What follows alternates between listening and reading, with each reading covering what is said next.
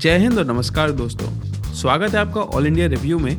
इस एपिसोड में मैं रिव्यू करूंगा film Bhoot part one the haunted ship को।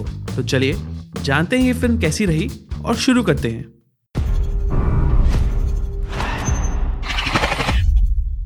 खराब मौसम की वजह से सी बर्ड एक डेड शिप मुंबई के जुहू बीच पर आ पहुंची। हैरानी की बात तो ये है कि इस शिप पर एक भी आदमी मौजूद नहीं था।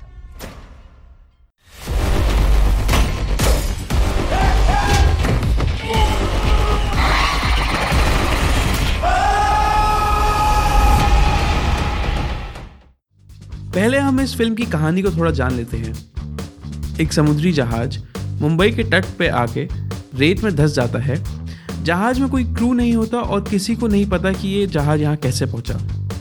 थोड़ी जांच पड़ताल करने के बाद पता चलता है कि जहाज में भूत प्रेतों का वास है। दूसरी तरफ एक विधुर पुरुष अपनी पत्नी और बेटी को एक हादसे में खोने के बाद डिप्रेशन में आ जाता है और अपनी पत्नी और बेटी को भ्रांत यानी हैलुसिनेट करने लगता है। उसको और उसके दोस्त को ये जिम्मेदारी दी जाती है कि जहाज़ को मुंबई के तट से हटाया जाए, पर यह करने से पहले उन्हें उस जहाज़ के रहस्य को सुलझाना पड़ेगा। इस फिल्म में विकी कौशल और आशुतोष राणा मुख्य पात्र हैं। फिल्म का निर्देशन भानु प्रताप सिंह ने किया है। वह इस फिल्म के लेखक भी हैं। अगर हम खुद फिल्म की बात करें तो फिल्म की शुरुआत में ही विकी, जो पृथ्वी का किरदार निभाते हैं, उसकी भूतकाल और वर्तमान के बीच की कहानी बताई गई है और उसकी कहानी काफ़ी जल्दी एक से दूसरी ओर बदलती रहती है।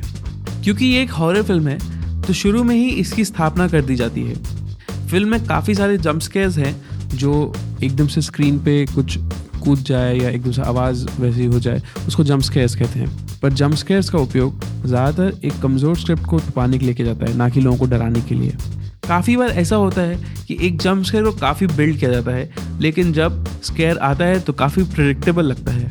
काफ़ी जगह फिल्म में कॉमेडी के माध्यम से तनावपूर्ण स्थितियों को डिफ्यूज़ करा गया है, लेकिन मेरे हिसाब से इसकी कोई ज़रूरत नहीं थी, क्योंकि पूरी फिल्म में जो भी जंप स्केयर्स हैं वो इतने लेम हैं कि सिर्फ मैं ही नहीं, पूरा थिएटर भी इन पे हंस रहा था। शायद इस फिल्म का नाम भूत द हॉन्टेड शिप नहीं, लेकिन भूत इसको देखकर हंसी आएगी होना चाहिए था। फिल्म इंटरवल तक काफ़ी स्लो और बोरिंग हो जाती है।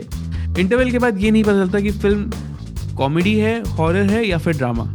जिस तरह इस फिल्म में भूतों को दिखाया गया है वो कुछ नया नहीं है और काफ़ी सारी हॉरर फिल्म जैसे शाइनिंग और एनाबेल से प्रेरित लगता है। फिल्म के तकनीकी पहलुओं के बारे में बात करें तो फिल्म के शॉट्स और लाइटिंग हॉलीवुड के लेवल के लगते हैं। जैसे कि वो एक शुरू का सीन जहां विकी कुछ महिलाओं को तस्करी से बचाते हैं, उस सीन में लाइटिंग और शॉट्स देखकर क्रिस्टोफर नोलन के बैटमैन की याद आ जाती है।